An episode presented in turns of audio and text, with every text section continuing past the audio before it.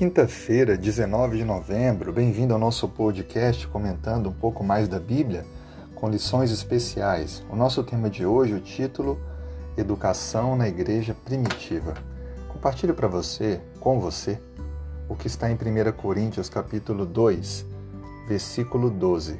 Ora, nós não temos recebido o Espírito do mundo, e sim o Espírito que vem de Deus, para que conheçamos o que por Deus nos foi dado gratuitamente.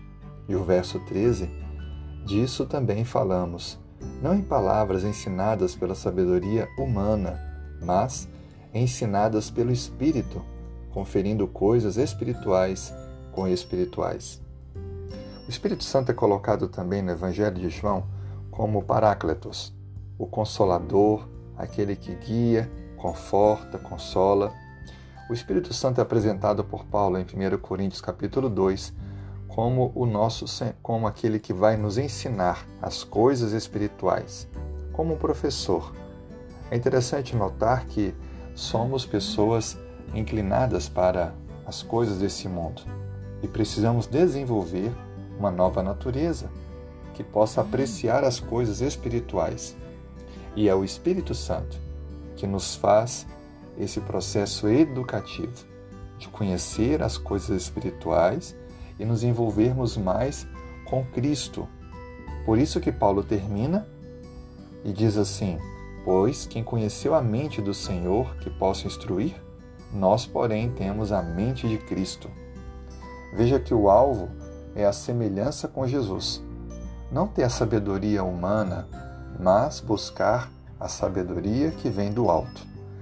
O Espírito Santo tem, portanto, esse aspecto de uma obra educacional nos levando a descobrir a verdade e viver a verdade de Deus, para que a cada dia estejamos mais próximos do nosso Mestre e Senhor, Jesus Cristo.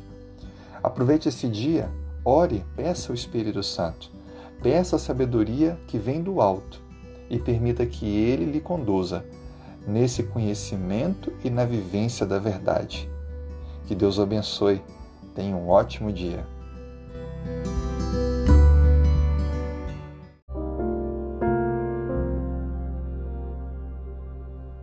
Quinta-feira, 19 de novembro.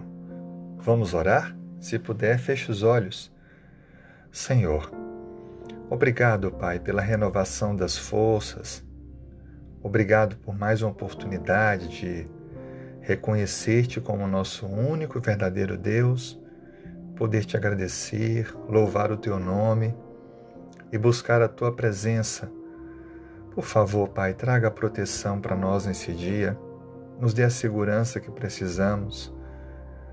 Dê também, Senhor Deus, a saúde para nós e para aqueles que estão passando por alguma circunstância difícil. Traga, Senhor Deus, a cura. Abra portas também para que nada venha faltar a nós e as pessoas que tanto amamos e queremos bem. Ajude aquelas que estão passando por uma circunstância mais complexa, que perderam o trabalho, ou que tiveram uma diminuição de seus recursos, que o Senhor possa, em nome de Cristo, prover e fazer com que essa família não sinta falta de nada, mas que em meio a essas lutas possa olhar para o alto e depender totalmente do Senhor. Dê sabedoria para as ações, decisões, para as atitudes, para que elas sejam coerentes com aquilo que tu espera de nós, com a fé, com a verdade da tua palavra. Seu Deus, se há algo em nós que tem nos impedido de crescermos e avançarmos a caminhada espiritual, nos dê vitória sobre isso, para que possamos confessar estes erros e buscar a transformação de vida pelo Teu Espírito. Tudo isso te pedimos e já agradecemos em nome de Jesus.